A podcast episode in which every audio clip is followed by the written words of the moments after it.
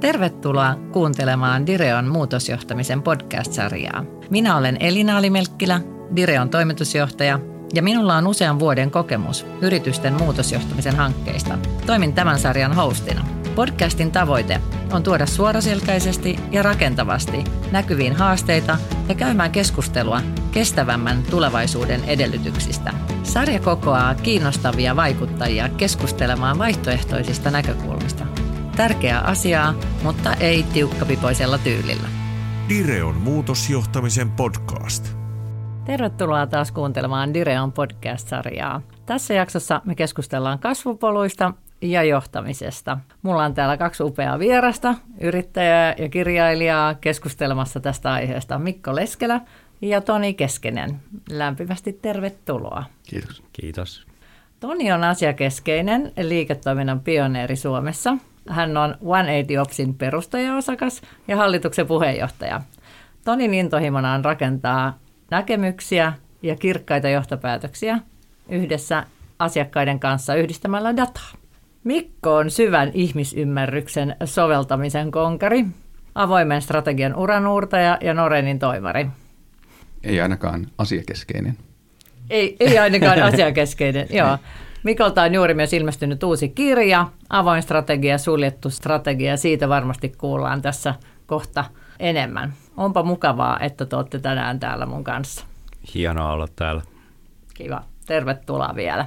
Hei, otetaan tähän alkuun molemmille sellainen kysymys, että jos te ajattelette teitä ihmisinä, niin mikä voisi olla semmoinen taito tai osaamisalue, minkä te haluaisitte oppia tai tulla paremmaksi ja mielellään miksi? Mä kipuilen semmoisen asian kanssa, että mikä näkyy nytkin tässä, että mä vastaan ensimmäisenä, että mun pitäisi itse asiassa opetella vastaamaan ja puhumaan viimeisenä. Mä sanon meidän hallituksen puheenjohtajalta pyyhkeitä, kovaa palautetta. Ja hän on seurannut mua, mua tota, niin, tilanteissa ja kokouksissa sanonut, että toi täytyy oppia seuraavaksi. Ja mä tiedän, että siitä olisi hyöty. Ja se on tosi vaikea. Mä oon tänään viimeksi harjoitellut, ei onnistu. Mutta harjoittelu tekee Mikko mestarin. Kyllä vaan. Mä ilmeisesti onnistuin, mutta mulla on ihan sama juttu tällä kertaa, koska mä olin, mulla on tota niin, niin, kuunteleminen, empatia, se, että mitä sanotaan ja mitä tarkoitetaan, ei välttämättä ole aina ihan samoja asioita. Ja toi esittelit, että, että Toni Keskinen asiakeskeinen. Mm, kirpasi vähän, mutta, Asiakeskeinen. mutta, mutta, mutta siinä on kyllä perää, että empatia, kuunteleminen, niin, niin siinä on pitkällä aikavälillä parantamisen varaa. Siis oot se asiakeskeinen ja sitten saman aikaan sä oot taiteilija. Sun data, mitä sä käytät, on äärimmäisen kovaa, äärimmäisen asiapitosta. Ja sitten samaan aikaan sä käytät sitä tosi, tosi luovasti, niin kuin taiteilija, ihan oikeasti. Mm. Et samaan aikaan voi olla hyvin asiakeskeinen, niin samaan aikaan voi olla hyvin luova. Sitä myös ajattelin tässä sanoa, Toni, että kun sua jonkun verran tunnen, niin, niin tota, että eihän ne välttämättä sulje toisiaan pois. Et voi olla, että se oli nyt se mun joku niin kuin näkemys siitä, että asiakeskeinen, et, ja tuun jostain tilanteesta, että et, et missä on jäänyt niin kuin päällimmäisenä se asia ehkä mieleen. Mutta se ei tarkoita ollenkaan sitä, että sulta puuttuisi se tavallaan lämpö- tai empatiakyky. Ja onko sitten, voidaan myöhemmin kohta puhua, että mitä empatia sitten oikeastaan on, että onko se lämpöä vai mitä se sitten esimerkiksi voisi sitten sanotaan isommassa tämmöisessä, nyt jos puhutaan liike-elämäkontekstissakin, niin, niin mitä se tarkoittaa? Ja tarkoittaako se eri asioita kuin jossain toisessa elämän alueen kontekstissa? Jostain kumman syystä tuosta kirjasta löytyy semmoinen kappale, joka käsittelee loogista luovuutta.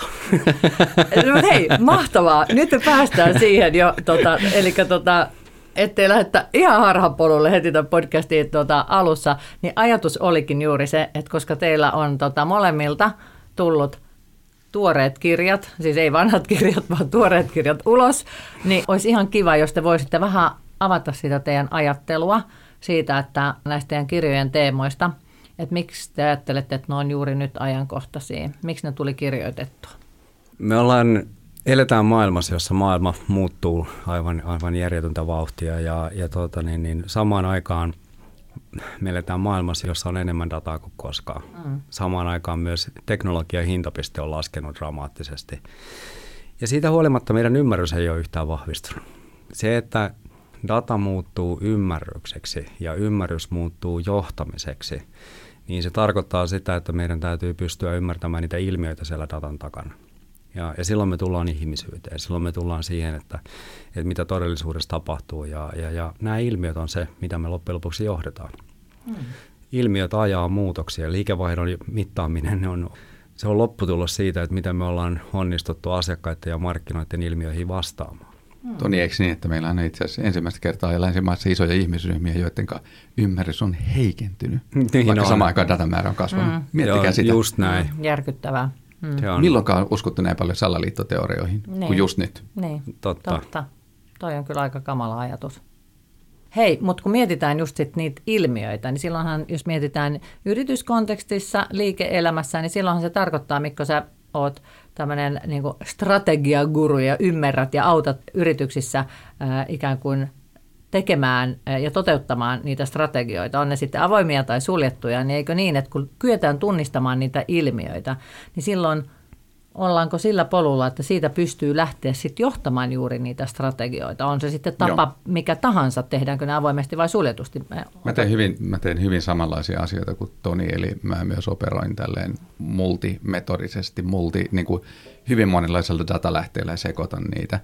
Ja nyt tuo avoin strategia, suljettu strategia kirjan ydin on itse asiassa siinä havainnossa, että – meiltä puuttuu, me yleensä ajatellaan, että strategia, niin osallistava strategia, joka on avointa strategiaa, että, että se on sitä, että johto osallistaa nyt jollakin lailla työntekijänsä, mutta se ensimmäinen puute, ensimmäinen niin kuin todella huutava pula on siinä, että johto ei osaa keskenänsäkään ajatella yhdessä. Mm. Eli nyt sieltä datasta näiden ilmiöiden tunnistamisen, sehän on hyvin samaan aikaan strukturoitu ja hyvin luova, luova prosessi, mm. ja, ja se vaatii hyvin paljon uskallusta, se vaatii hyvin paljon kykyä, että sä osaat ajatella jonkun ihmisen kanssa yhdessä. Mm yleensä ajatellaan, että johtoryhmä osallistaa muun henkilöstön, mutta, mutta se ensimmäinen askel on itse asiassa johtoryhmä osallistaa toisensa tai johtoryhmä ja hallitus tai, tai hallitus ja toimari osallistaa toisensa. Ensimmäistä kertaa elämässä itse asiassa ajattelevat jotain uutta yhdessä. Ja se on, se on tuon kirjan ydin. Toi on todella totta ja, ja osallistaminen ja osallisuuden kokemus on kaksi aivan eri asiaa. Aivan. Et, et osallistetaanko ihmisiä jolloin ei välttämättä odoteta, että outputti muuttuu, mm. vai koetaanko osallisuutta ja aidosti yhdessä rakennetaan uusi suunta, niin mm. ne on aika, aika erilaisia asioita. Niin sitten se iso kysymys on, että pystyykö niin. organisaatio ajattelemaan jotain uutta yhdessä, ja itse asiassa pystyy. Mm. Tämä, mistä me Mikon kanssa puhutaan, niin, niin sillähän on niin kuin parhaimmillaan organisaatiossa, niin, niin sillä on valtava energisoiva voima, koska niin, niin uudet oivallukset tarjoaa uusia mahdollisuuksia, ne tarjoaa valoa. Ja semmoisen niin kuin, niin kuin inspiraation ja yhteisen suunnan, jonka perään kannattaa kaikkien lähteä. Ja, ja siinä on massiivinen voima. Niin, eli silloin me puhutaan tänä päivänä paljon, puhutaan niin kuin purpose driven, että, että pitäisi olla tämmöinen niin kuin merkityksellisyys että, että tunnistetaan se, niin silloin jos me nähdään se yrityksen, yhtiön, sen toimijan ikään kuin valo, pystytään jakamaan se yhteinen ymmärrys siellä mm. johdossa, eikö niin, niin kuin sä Mikko sanoit.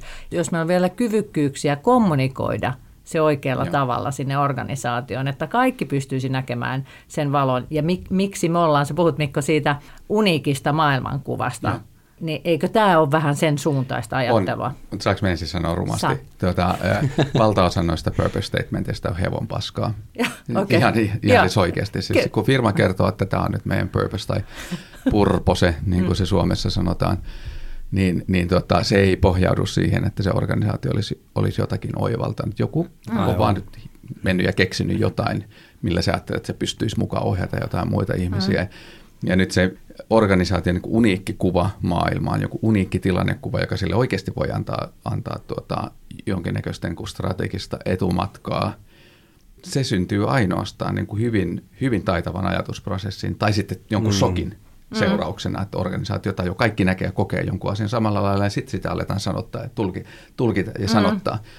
Että tuota, mainostoimisto ei voisi olla purposee keksi. Mm, no Mutta toi on just toi, eikö, mä, mä oon täysin täsmälleen samaa mieltä, että se on niinku vähän semmoinen niinku joku muotitermi, Joo. joka on nyt päälle liimattu, ja sitten niinku osataan ikään kuin laittaa, tiputella sitä purposeen vähän sinne tänne, minne se kuuluukin, mutta oikeasti, että et, et me ei pysähdytä sen asian äärelle niin kuin vakavalla naamalla keskustelemaan, vaikka siellä johtoryhmässä nyt sitten, että mitä tämä meidän purpose nyt sitten yhteisesti meille tarkoittaa. Joo, ja mun mielestä organisaatio pärjää ihan hyvin ilman purposea. Itse asiassa parempi olla ilman sitä kuin paskan purposein kanssa. Juuri Ihan näin. Joo. Mutta tultaisiko me tätä kautta niin kuin kumminkin arvoihin? Tar- Oletko sitä mieltä, että me tarvittaisiin jonkunlaiset yhteiset arvot, jo- jo- jonkunlainen struktuuri, toimintamalli? No tämä on toinen, toinen semmoinen lempi, lempiaihe jokaisen organisaation on, on jo, jo, jonkinnäköiset dominantit arvot ja sitten siellä on useita erilaisia arvoja todennäköisesti. Se, että pitääkö ne yhtä sen kanssa, mitä, mitä niistä arvoista on kirjattu, niin on mm. sitten eri juttu. Se olisi hieno juttu, jos ne täsmäis. Mm, Mutta jos organisaatio osasi katsoa itseensä ja osasi osaisi ajatella, miten he ajattelevat. Mm. Mutta se on, se on vaikeaa. Niin onkin, toi on vähän identiteettikysymys. Identiteetti ei voi olla valheellinen. Mm. Eli on parempi, että arvot edustaa sitä, mitä oikeasti ollaan, kuin että, että, että niin kuin keksitään arvoja, jotka ei millään tavalla ole niin kuin kiinni siinä todellisuudessa. Te molemmat, mm. joo, jatka vaan Toni. Mä oikeastaan tuohon tuota, niin, niin purposeen, niin, niin äh, semmoinen tapa ajatella sitä tarkoitusta. Mä tarjoan siihen ratkaisuksi sitä, että, että asiakkaan onnistumiskeskeisyys on, on tarkoitus. Mm. Miten me maksimoidaan meidän kyky auttaa asiakasta onnistumaan? Silloin kun me ollaan tota, niin, niin asiakkaan asialla ja halutaan niin kun, maksimoida se meidän kyky auttaa asiakasta onnistumaan, niin siinä on ihan toinenlainen tenho ja tarkoitus. Ja, ja siinä on myös se, että jos ajatellaan, että mitenkä, mitenkä strategioita suunnitellaan ja johtoryhmät tekee, niin monesti siinä on johtoryhmä katselee maailmaa sieltä niin kuin makroekonomian kannalta ja isojen trendien ja, ja muiden näkökulmasta. Ja sitten kun strategia on määritelty, niin siinä ei ole mitään siltaa siihen arkeen. Eli, eli mitenkä ihmiset kokisi yhteyttä siihen päätettyyn strategiaan tai ymmärtäisi, että miten se minun omassa arjessani niin kuin voisi muuttua toiminnaksi. Ja, ja siinä mielessä niin tällainen niin kuin bottom-up-ajattelu, mm. että et tehdään strategiaa ja sieltä niin kuin todellisuudesta käsin ja niistä ilmiöistä, jotka on ihmisten arjessa mukana, niin siitä muodostuu helpommin semmoinen näkökulma, joka on, joka on myös organisaatiolle oma. Joo. Eikä, mm. eikä irrallinen, koska niin kuin päälle liimattu strategia ja tarkoitus, niin... niin mm. Mutta jos me palataan tätä kautta vielä Mikko siihen, kun sä sanoit, että se yhteinen ymmärrys on se niin kuin keskeinen, mm. niin eikö niin, että sit jos, jos nyt sitten mietitään, että tämä olisi se merkitys, että, että, että mitä arvoa me pystytään tuottamaan sinne meidän asiakkaille, mitä, mitä meidän asiakkaille on kaikkeista niin kuin tärkeintä ja keskeistä, me ymmärretään se mm. ja sieltä johdetaan sitten niitä asioita, tuleeko ne sitten sinne meidän strategiaan, miten me kommunikoidaan ne eteenpäin, että siellä tiimit riippuu, mikä meidän johtamisen mm. malli on, ollaanko me itse ohjautuvissa organisaatioissa vai minkä tyyppistä kontrolloivaa johtamista meillä sitten onkin, voi olla hyvin perusteltua, niin, niin se, että miten ne tiimit voisi ottaa niistä sitten kiinni, tai millaisia tiimejä me pitäisi ylipäätään rakentaa mm. siihen. Pitäisikö meillä olla jotain enemmän vaikka moniosa tiimejä, jotka pystyisivät miettimään, että no hei, mitäs vaikuttavuutta tämä niin meidän tiimi haluaa nyt sitten tähän asiaan tuottaa. Ja sitten lähtee viemään niitä asioita eteenpäin. Mitä sä ajattelet? Joo, ylipäänsä tota, hyvä analyysi on, on siis moniosaaja tiimien, niin kuin, tai se vaatii moniosaaja tiimejä. Meillä on, mitä sanoisi, meillä on vaarallisen tuota, yhdestä puusta veistettyjä johtoryhmiä mm. suomalaispörssiyhtiössä, mm. kun meillä on pelkästään teknistaloudellisia ihmisiä, kaikki kunnia heille. Mä oon itsekin mm. puoliksi taloudellinen ihminen. Tuota, niin, niin se on niin kuin, siinä on jo semmoinen vähän semmoinen valuvika. Mm. Ja, ja sitten ei ole, ja sitten meillä olisi mahdollisuus ottaa analyysiin mukaan ihmisiä, ihmisiä joilla on hiukka erilaisia näkö, niin kuin näkökulmia maailman erilaisia tieteen filosofioita, mm. mutta meidän puuttuu siihen sekä keinoja.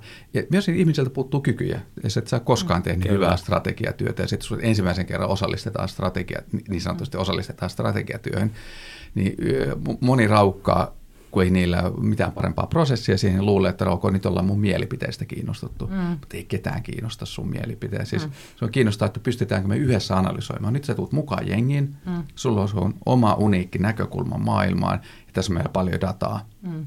Nyt pystyttäisikö me yhdessä analysoimaan tästä jotain, ymmärtämään par, ehkä, e- esimerkiksi Kyllä. paljon kuin kilpailijat. Mm. Ja aivan liian usein sekä johto ymmärtää osallistamisen että osallistujat ymmärtää osallistamisen sillä lailla, että, että me tullaan kertoa meidän mielipiteitä. Mm. Joo. Tasan nolla arvoa. Ei se negatiivinen arvo, koska siihen mm. menee aikaa. Aikaa mm, kaiken maailman sen turhaan. Eli tässä on taas tämä yhteisen ymmärryksen niin kuin, tavallaan harha.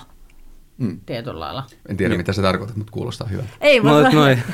tarkoitan sitä, että, sanot, että, että jos jengi luulee, että nyt kun meitä osallistetaan, niin ne on kiinnostunut mun mielipiteistä, joo, joo, joo, niin silloin siinähän on se väärin ymmärrys. Joo, joo, ja sitten yleensä, kun se tulee tilanteeseen, jossa aikaisemmin strategiaa niin prosessissa ei ole osallistettu, eikä ketään ole kiinnostanut sun mielipiteet. Ja sitten kun osallistetaan, mutta ei ymmärretä, mitä strateginen analyysi on, miten siihen voi osallistua, mm. niin sitten luullaan, että tullaan kertoa mielipiteitä. Aivan.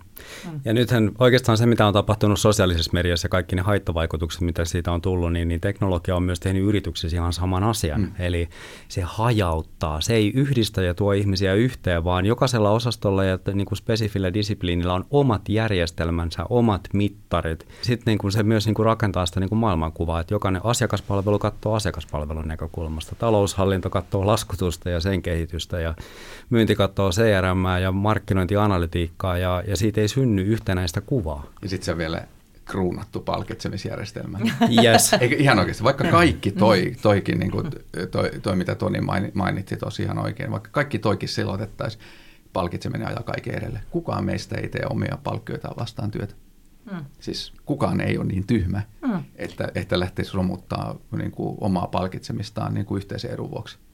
Pitäisikö se meidän romuttaa? Ei, siis, toi, siis toi, totta kai, mutta, että, mm. mutta tämä on semmoinen viimeinen juttu, sit, mikä monesti estää monta hyvää juttua tapahtumasta. Mm. mm. Että, että kaiken, kaiken kukkuraksi niin meillä on luotu semmoisia pitkiä insentiivirakenteita, jotka – estää sen, että me voitaisiin oikeasti ajatella yhdessä. Ja konfliktissa olevat insentiivimallit, niin ne on aivan saletisti ne, jotka niin kuin vetää maton alta kaikelta. Mm. Mutta se, mitä, mitä niin kuin nyt on tapahtunut ketterien menetelmien ja OKR ja muiden myötä, esimerkiksi se mullistus, mitä osuuspankissa on tehty ja siirrytty tuota, mm. niin, niin heimoihin ja, ja sitten monidisциpliinisiin tiimeihin, niin siinä on itse asiassa toteutettu just se, mistä sä Elina sanoit, että, että on tuotu ihmiset yhteen. Mm. Ja, ja se on ollut ihmisille aivan, aivan älyttömän inspiroivaa, koska ne oppii toisiltaan. Kun siinä tiimissä on moniosaajatiimi ja sitten yhdessä etsitään ratkaisuja, niin samalla opitaan siitä niin kuin toisten osaamisesta, että miten tämä analyytikko tai miten tämä markkinoija voi auttaa tässä kokonaisuudessa ja yhdessä ratkaistaan niitä. Se on aikamoinen niin kuin rakenteiden uudelleen myllääminen, että sitä tehdään mahdollista. No, mä sanon, että tässä puhuttaisiin niin kuin kasvupoluista ja johtamisesta, niin Jep. eikö toi ole se on tietynlainen sitä. päätös, hyvin strateginen on. päätös tehdä sitten tämmöinen, sehän lähti siitä, eikö totta, että tehtiin uusi strategia. Ja, Opessa vai? Niin. Joo, se on mielenkiintoinen. Tuota, itse asiassa tuossa avoin strategia, suljettu strategiakirjassa tutkitaan myös tota, Open ensimmäistä strategiaa, joka Timo Ritakallion johdolla tehtiin. Ja se on hyvin mielenkiintoista, koska se on täysin suljettu strategia. Mm. Tässä, on, ja tässä on mielenkiintoinen. Tässä on semmoinen hauska jännite. Mm. Timo Ritakallio, joka, joka on strategiassa hyvin oppinut väitellyt, pahimman kilpailijansa Nordean strategiasta. Aika fiksu veto muuten. ja on yle, yleensä tämmöisen kuin avoimen strategian puolesta puhuja. Niin hän, hän on sitten tuossa kohtaa tuota, 2018 OP-strategiasta tehnyt semmoisen, kun OP jouduttiin hakemaan tosi isoa suunnanmuutosta. Mm. Niin hän vetikin itse asiassa kaikki na, na, narut omiin käsiinsä ja, ja sitten ne teki sen valtavan strategisen muutoksen siinä. Ja sitten sen jälkeen ää, tota, asiat on ollut taas upea loistava. Mut, mutta niin kuin mm. strategian avaaminen ja sulkeminen on semmoista tanssia. Sitä, mm. sitä, sitä tehdään mm. niin kuin vuorotellen tilanteen mukaan. Rita Kallioita haastattelin tätä kirjaa varten ja, ja, ja tota, niin kuin itse asiassa Tonikin niin on oman kirjansa varten. Kyllä. Meillä, on, meillä, on, meillä on samat lähteet. samat lähteet. Ni, niin tota, nyt jos mietitään sitä tilannetta, että edellinen strategia, joka oli tämmöinen monialainen mm. palveluyhtiöstrategia OPlla, se oli tehty valtavan osallistavasti. Nyt se, nyt se kysymys siitä, että jos sä osallistat porukkaa pitkässä strategiaprosessissa, niin saat, saat se kääntymään jonkin tosi erikoiseen suuntaan ja ihmiset alkaa toteuttaa sitä sun strategiassa ja sitten johtaja vaihtuu, koska on pakko, ja aivan, aivan selvästi on pakko mennä toiseen suuntaan, tämä oli Open tapauksessa hyvin perusteltua, niin sä et itse voi tehdä sitä käännöstä enää osallistamalla. Mm. Kun se Sillä kortti, samoilla niin, ihmisillä. Se niin. kortti käytettiin Aivan. jo, se ei ole uskottavaa. Mm. Kyllä. Ei, ei minä, ihmiset, niin psyyke ei, ei toimi sillä lailla, että sä voisit osallistaen löytää ensin jotain, ja sitten sä sitoudut siihen täysillä, ja sitten sen jälkeen osallistaen se löytää siitä aivan täysin päinvastaisen. Mm. Ja tämäkin on, tämäkin on mielenkiintoinen vaihe siinä tanssissa, mitä, mm. mitä OP-ryhmässä on käyty. Ja, ja se on toi heimorakenne on, on, on ollut valtava löytö, jolla sitten taas tämä käänteen jälkeen on alettu viemään käytäntöön. Kyllä, ja siis se, että, että niin kuin strategia tehtiin suljetusti, mm. mutta sitten se niin kuin strategia edellytti sitä, että muutetaan rakenteita. Ja, ja se rakenteiden muutos olikin sitten tähän niin kuin heimorakenteeseen ja tiimirakenteeseen siirtyminen, joka oli sitten taas aivan niin kuin päinvastainen, eli hyvin avoin. Juuri näin. Mm. Mm. Ja, ja tämä, tämä on aika, aika niin kuin, kyllä niin kuin huikea esimerkki siitä, että mm. tanssista. Mm. Joo, ihana tämä ta- tanssi. Eli tässäkin niin kuin taas se, että, että varmaankaan asioita ei voi suoraan kopioida eikä pidäkään kopioida niin kuin toiselta. Mm. Mutta just se, että jos ajatellaan, että nyt ollaan siinä, siinä maailmassa, että puhutaan paljon osallistamisesta, puhutaan paljon ihmisten just mukaanottamisesta, niin sitten sit kummiskin, niin kuin tekin tässä kirjassa puhutte, mm. niin välillä on syytä ja ihan perusteltua ottaa tämmöinen suljetumpi strateginen lähestyminen – eikö totta, ja silti onnistua ja saada sitten kumminkin ne ihmiset mukaan. Se ei Ai. tarkoita sitä, että, ihmi, että ei kommunikoitaisi ja ihmiset suljettaisiin ikään kuin Se ei ole missään sitä vanhan kabinettimeininkiä, Joo. eikö niin? Joo, ja strategiahan on, sehän on, sehän on tilannekuvaa, se on maaston lukemista, se on voimavarojen arvioimista ja sitten se on hyvin harkittuja, harkittuja päätöksiä jotka ei kylläkään ole aina pelkästään siis semmoisen täysin analyyttisen ja niin kuin lineaarisen prosessin tulos, vaan se on oikeastaan asioiden aistimista myös, mm. mitä tässä tilanteessa tarvitsisi tehdä. Myös se päätös siitä, että miten strategia valmistellaan, ne on hyvin kontekstuaalinen. Mm. Kyllä. Ja siksi, siksi tällaisia käytäntöjä ei välttämättä voi monistaa firmasta mm. toiseen. Ja paljon itse asiassa konsultoinnissa on sitä, että on isoja konsultointijättejä, joiden voima perustuu siihen, että ne vaan monistaa mm niin kuin asioita firmasta toiseen mm. täysin niin kuin kontekstitiedottomasti. Ja me, me tuota, mä olen käsittänyt, että me, me tuota, Tonin kanssa molemmat edustetaan itse asiassa äärimmäistä kontekstitietoisuutta, joka itse asiassa tulee todella tarkan ää, niin kuin kuvailun, datan kautta tehdyn kuvailun kautta. Näin on. Ja se, mitä löytyy niin kuin organisaatiossa, kun ar- erilaisten organisaatioiden kanssa tekee töitä, jos me ajatellaan niin kuin yrityksiä, joilla on, on tytäryhtiöitä ja niillä on M-historiaa mm, ja mm. useita divisiooneja tai, tai, tai gruppirakennetta ja muuta, niin, niin ne rakenteet itse asiassa niin kuin peittää sen, että ei olla tietoisia omista niin kuin mahdollisuuksista. Mm. Ja, ja, ja tämä tämmöinen niin kuin omien kapasiteettien ja mahdollisuuksien oivaltaminen, niin kaikkihan muuttuu loppujen lopuksi. Se, että, että tehdään iso muutos, niin se tarkoittaa sitä, että täytyy löytyä uusi ymmärrys. Mm mihinkä se perustuu se muutos. Ja, ja silloin kun opitaan ja oivalletaan itsestämme jotain uutta, niin, niin siihen muodostuu peruste. Mm. Ja silloin se on inspiroivaa. Se ei olekaan niin kuin käskemistä, vaan se on niin kuin siihen sytytään ja innostutaan siihen muutokseen ja sille muodostuu tilausta.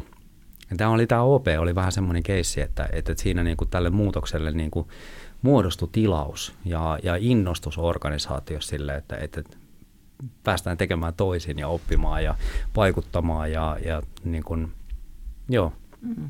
Te, tässä nyt kun teitä kuuntelee, niin vilisee paljon ajatuksia päässä, mutta että esimerkiksi jos kun tietää, että kun te molemmat teette paljon niin kuin, siis tutkimuksia ja ana, analysoitte ja, ja, ja tai te, hyödyntää teknologiaa, erilaisia menetelmiä, niin just se, että, että että kun sieltä etsitään, totta kai yrityksen niin kuin seuraavia menestyspolkuja, kasvupolkuja, niin kuin mitä, että ainahan ei tarvitse tehdä niin kuin valtavan isoja muutoksia. Se voi tarkoittaa, että sieltä vaan tunnistetaan joku tietty vaikka bisnesalue, mihin tarvitaan lisää jotain boostia tai jostain syystä halutaan ymmärtää sitä paljon, tai niin kuin sanoit, että tämmöisen jonkun yrityskaupan M&A keississä, niin meidän pitäisi, niin kuin, siinä on joku syy, miksi joku yhtiö vaikka ostetaan tai yhtiö mm. myydään, niin miten me niin kuin just sitten siellä saadaan sitä tiettyä yrityskulttuuria sovitettua yhteen, että se on niin kuin monien asioiden ja näkökulmien summa. Että se, se, se tekeminen siellä se, tavallaan siinä koressa, niin se voi olla myöskin, että, että meillä on niin kuin sille onnistumiselle sellaisia vaateita, että meidän tarvitsee kiinnittää vaikka isosti huomiota esimerkiksi sen yrityskulttuurin muuttamiseen, mitä nyt vaikka esimerkiksi mm. OPssa sitten tehtiin, eikö mm. niin? Että et se toiminta muutettiin täysin tämmöiseksi heimokulttuuriksi, niin eikö se ollut valtava tämmöinen myös yrityskulttuurillinen muutos? Mitä te ajattelette? Joo, ihan, ihan varmasti, mutta, mutta mä, mä myös pelkään sitä, että kun me puhutaan yrityskulttuurista, me puhutaan liian pinnallisista asioista, koska ei, ei, ei tuommoinen heimomainen ajattelukaan ole itse asiassa niin kuin kauhean syvällä vielä niin kuin siinä, mitä kulttuuri on. Se on tietynlaisia toimintatapoja, tietynlainen tapa, niin, tapa niin kuin toimia yhdessä. Ja joo, sitä voidaan kutsua kulttuuriksi, mutta kulttuurissa on vielä paljon syvempiä pohjavirtoja, mm. jotka niin, niin kuin OPn tapauksessa liittyy siihen, että miten he näkee maailman. Mm. Miten he näkee maailman ja miten ne näkee, että maailma näkee meidät, mikä meidän paikka tässä maailmassa, mikä on meille todella uniikki. Jos sä mietit, että kyseessä on iso finanssiryhmä, joka on osuustoiminnallinen, mm. niin sillä on hyvin uniikki tapa itse asiassa tässä suomalaisessa mm. kentässä katsoa ihmistä, mikä on ihminen ja mikä meidän tehtävä on suhteessa näihin ihmisiin tässä ympärillä. Aivan toisenlainen kuin vaikka Nordealla. Mm. Täysin toisenlainen. Varmasti. Ja semmoinen ja, lokaalisuus. Ja, ja... ja nyt ollaan kulttuuriytimessä. Mm. Siinä, miten me nähdään maailma uniikilla tavalla. Mm. Ja sitten kaikki nämä heimot ja muut, ne on mielenkiintoisia osia mm. kulttuurissa, mutta, mutta ne ei ole syvimpiä. Mm. Jos me ajatellaan näitä suomalaisia osuustoiminnallisia yhtiöitä, S-ryhmää ja OPta, niin, niin molemmat on asiakkaiden omistamia ja ne on olemassa asiakkaita varten. Mm. Se on aika vahva niin kuin määritelmä sille, että, että niin kuin miten asiakaskeskeinen voi yritys olla, kun se on mm. asiakkaiden omistama ja olemassa asiakkaita varten, jotta asiakkaita palveltaisiin mahdollisimman hyvin. Mm. Niin siinä on, on semmoinen niin kuin syvä pohjavire ja tarkoitus mitä varten ollaan olemassa. Se värittää kyllä myös sitten sitä, niin kuin, kuinka sitä tehdään. Mm. Mä nappaisin nyt vielä, Mikko, tuosta kiinni. Tämä on mielenkiintoinen just tämä, kun puhut tästä niin kuin ulkopuolelta sisään katsomista, eikö mm. niin? Avaa pikkusen vielä niin kuin sitä, että, että pystytkö heittämään jotain konkreettisia esimerkkejä, että saadaan niin kuin kiinni, niin kuin, että mitä se käytännön tasolla sitten äh, tarkoittaa?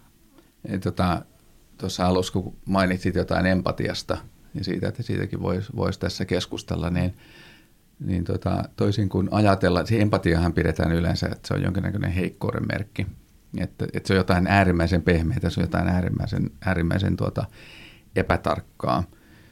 Ja sehän on, miten sanoisi, empa, empatia voidaan käsittää myös äärimmäisen kovana, niin kuin kirurgin veitsen tarkkana näkökulmana asioihin. Ja, kaik, ja, ja sehän, sehän on käytännössähän se on tota, no sen tietää niin kuin ihan yksityiselämän puolelta.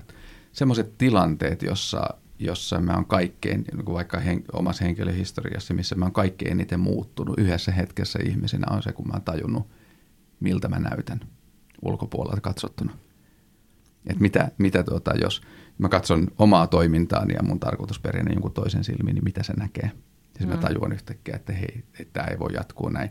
Ja ihan samalla lailla yritys – tarvii kykyä yrittää nähdä vaikka sen keskeisten sidosryhmien asiakkaiden silmin. Kyllä. Et, et miltä, mm. miltä tämä näyttää. Yhtäkkiä se onkin itse asiassa, se ei ole mitään heikkoleukaista, pehmeitä, ää, tuota, hähmäistä, mm. vaan se on supertarkka, terävä kuva musta itsestäni jonkun ulkopuolisen silmin. Ja se yllättää aina, mitä siellä näkee. Se yllättää aina ja se Tästä... muuttaa organisaatiota. Ja tästähän on esimerkiksi niin kuin brändissä kysymys. Just. Mm. Millaisena brändi nähdään, niin, niin tyypillisesti nähdään todella paljon suppeempana kuin mikä on substanssi. Mm. Mm. Eli jos me esimerkiksi tarkastellaan niin kuin myyntilukuja, että, että mistä yrityksen liikevaihto tulee, niin se, se tuote, joka, josta yritys tunnetaan, niin sitä ostetaan paljon, mutta se edustaa se yksittäinen tuote loppujen lopuksi pientä osaa yrityksen kokonaisliikevaihdosta. Sitten siellä on pieni joukko asiakkaita, jotka ostaa keskittyneesti, jotka on pieni määrä asiakkaita, mutta ne edustaa massiivista osaa liikevaihdosta. Mm. Ja silloin se niin kuin yleinen kuva on liian suppea. Mm. Ja, ja ne yritykset, jotka on oivaltaneet sen, että, että tämä yritys pystyy tarjoamaan meille paljon enemmän arvoa, kun me käytetään monipuolisemmin, ja, ja, niin heissä myös on niin kuin piilevä tarina, että mm. mitä se yritys voisi kertoa sille leijonan osalle asiakkaita, jotka käyttää sitä yhtä tai kahta tuotetta. Joo, ja nyt, nyt tämä, mihin Toni aikaisemmin viittasi näin niin kuin struktuurina ja divisioona rakenteena ja kaikkina muina, ja sitten ne on itse asiassa niitä rajoja, jotka estää organisaatiota näkemästä itseänsä niin millään on. muulla lailla kuin mitä se just tällä hetkellä on, mm. ja mitä he osaavat kuvitella itsestään. Kyllä. Mm, mm. Tämä on mielenkiintoista, kun, kun teitä kuuntelee, niin, niin, niin juuri tämä, että se kyky toisaalta, eikö niin, niin kuin, jos viittasit Mikko, että ihmisenä, että, että pystyt kuuntelemaan mm kun sä saat sen oivalluksen siltä, että miltä sä vaikka, tämä sun esimerkki, että miltä sä sitten näytätkään, ja miten sä lähdet sitten muuttamaan itsessäsi, että mikä se ikään kuin prosessi siinä on. Ja nyt verrattuna vaikka yhtiöihin, niin se, että, että tätähän pitäisi jatkuvasti. Tonilla taas sä teet paljon niin kuin, myös niin kuin hyödyntäen teknologiaa ja sitä siellä asiakkaille tavallaan koko ajan niin kuin grindataan sitä tietoa siitä, että se on jatkuvaa rullaavaa ikään kuin sitä niin kuin tiedon syöttämistä, että miltä, miltä se tilanne näyttää. se vaatii yhteensä, että, on kyky ottaa se tieto vastaan, eikö niin? Se, mitä Mikko sitten taas kirjoittaa kirjassaan taas bisnesantropologia, se, että tarinat on kuitenkin ne, jotka mm. muuttaa sitä. Että et, et se on, datassa on tarina, mm. mutta se pitää nähdä. Se pitää löytää se tarina sieltä, että mitä, mitä sillä datalla on kerrottavaa. Ja joskus data yksinään ei riitä. Korjaan, usein, yleensä, yleensä pelkkä data yleensä, ei riitä. Yle, yleensä ei koskaan, koska dataa pitää tulkita ja me tulkitaan sitä tarinoiden kautta. Ja joskus tarinat on semmoisia, että ne kertoo jonkun totuuden mm. paremmin kuin mikään muu ja se perustuu siihen dataan. Me tiedetään sen takia, että se on totta, koska se perustuu mm. siihen dataan. Ja se onnistuu tiivistämään jotain semmoista, kun me kerrotaan se eteenpäin, niin meidän kuulijat ymmärtää heti ensimmäisestä sanoista, että tämä on totta. Mm. Koska se vastaa heidän, heidän tuota kokemustaan maailmasta. Mutta se on vain sanotettu jotenkin sillä lailla, että he ole koskaan kuulleet. Ja nyt kysymys siitä, että, että pitäisi olla niin kuin jatkuvaa uudistumista – Uh, niin mä, mä uskon itse en, en, en, eniten, että kaikki iso uudistuminen tapahtuu jo siinä kohtaa, kun sä näet toisella, maailman toisella lailla.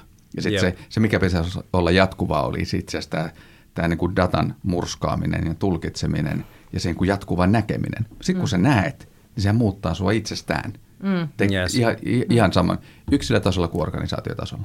Mm. Eli strategisen uudistumisen tai, tai luovan ratkaisun niin kuin, niin kuin edellytys on se, että me oivalletaan uutta – me nähdään maailma eri silmin, eri perspektiivistä. Mm. Sen jälkeen me tullaankin siihen, että itse asiassa se ratkaisu saattaa tuntua kauhean loogiselta. Mm. Ja, ja parhaat innovaatiot ja ideat niin kun on, tuntuu siltä, että, että kun se on oivallettu, niin tulee sellainen vähän niin kuin pieni häpeenolo siitä, että mm. miten mä oon tätä ennen nähnyt. nyt, nyt tuli muuten eteläpohjalainen Tonissa ekaa kertaa läpi, se sanoi tuloa. Tuloa, tuloa. Joo. Me, me, me, tota, mehän Tonin kanssa äh, tota, kuulostaa niin kuin me oltaisiin veljeksiä, mutta mehän ei ole tunnettu montaa Servuksia. viikkoa. Niin, ei. niin tota, näiden, näiden kirjojen, kirjaprojektien tiimoilta me itse meidän ajatukset on törmän, törmännyt silleen kuin mm. positiivisesti toisiin ja me ollaan löydetty toistemme ajattelu ja, ja sitten me huomattiin, että me ollaan vierestä kylistä kotosi. Sieltä näitä tällaisia tyyppejä tuloa. Etelä, Etelä-Pohjolassa. Kyllä. Ihan, ihan mahtavaa. Aivan, aivan mahtavaa. Tota... Hauska, että se murtautui tuossa sun puheessa äsken. Mm. Ehkä se on yrittänyt tähän asti kontrolloida sitä, mutta nyt, nyt, nyt se ei enää onnistunut. To, täytyy sanoa, että mä aina silloin tällöin kyllä kuulen, kuulen tuota todista. Se, musta se on ihana. Musta se, on, se tekee hyvin sellaisesta niin kuin inhimillisen ja, ja, ja tota, että mehän ollaan, niin kuin, pitäisi paljon enemmän olla ihmisiä ihmisille. Että anna tulla vaan. Mä en nyt osaa osaa sitä teidän, teidän... Mä just opetin pojalle eteläpohjalaiset persoonapronominit. No anna tulla ne nyt tähän vielä. Moon soot son, moomma toottan on. Mm, on. Okei. Okay. Tota, selvä. Mun pitää ottaa joku kieli, kielikurssi. Tota, Google Translatori varmaan käyttöön sit jatkossa, kun Toni kanssa tota, tästä keskustelee. Hei, mä haluaisin sen verran vielä kysyä nyt näistä, näistä tota, ennen kuin me kohta pitää rupea lopettelemaan, tästä ulkopuolelta sisään katsomisen niin taitoja. Niin, mit, niin kuin, minkä te nyt näette, että, että mikä on se ikään kuin se suurin pullonkaula siellä organisaatioissa tai siinä johtamisessa?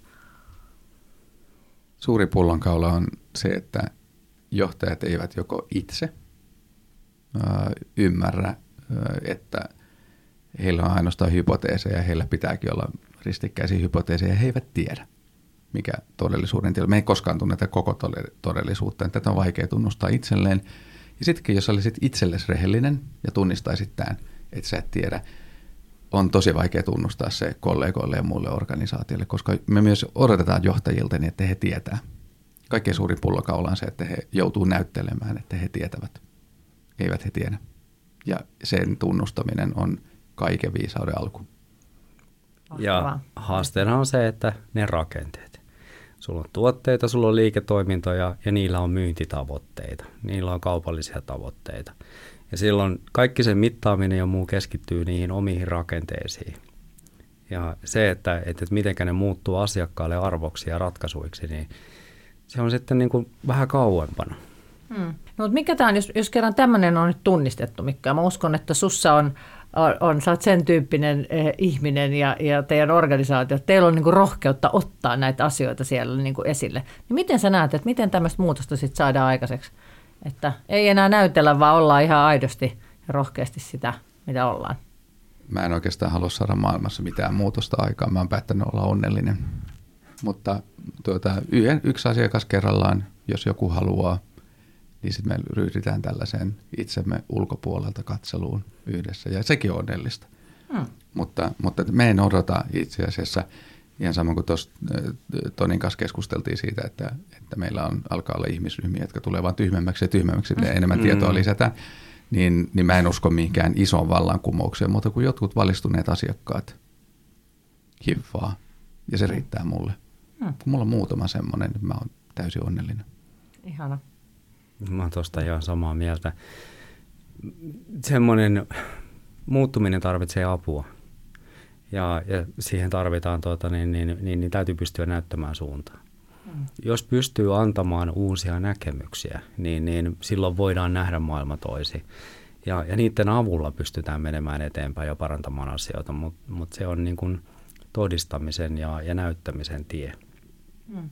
Ihana, mahtavaa. Tästä olisi ollut tosi upeata jatkaa teidän kanssa, vaikka kuinka pitkään tätä keskustelua. Sen haluan tässä tota, lopuksi sanoa, että meillä oli tuossa edellisessä jaksolla niin tämmöisestä uuden maailman rakentamisesta puhumassa muun muassa Henrik Detman täällä. Ja, ja tota, jotenkin mulla tuli nyt se Hen, Henkan asia, minkä se sanoi, että, että just, että että oltaisiin niitä aktiivisia tekijöitä itse, otettaisiin se oma vastuu siinä. Ja sitten kumminkin, että sitten jos miettii niin kuin johtajana ja, ja, ja tota, että mitä tehtäisiin, niin koitettaisiin olla niitä niin kuin siinä rinnalla kulkijoita ja niitä, jotka motivoi. Että ei ainakaan demotivoitaisi hmm. ihmisiä ja omia tiimejä, vaan kannustettaisiin oikeasti toinen toisiamme.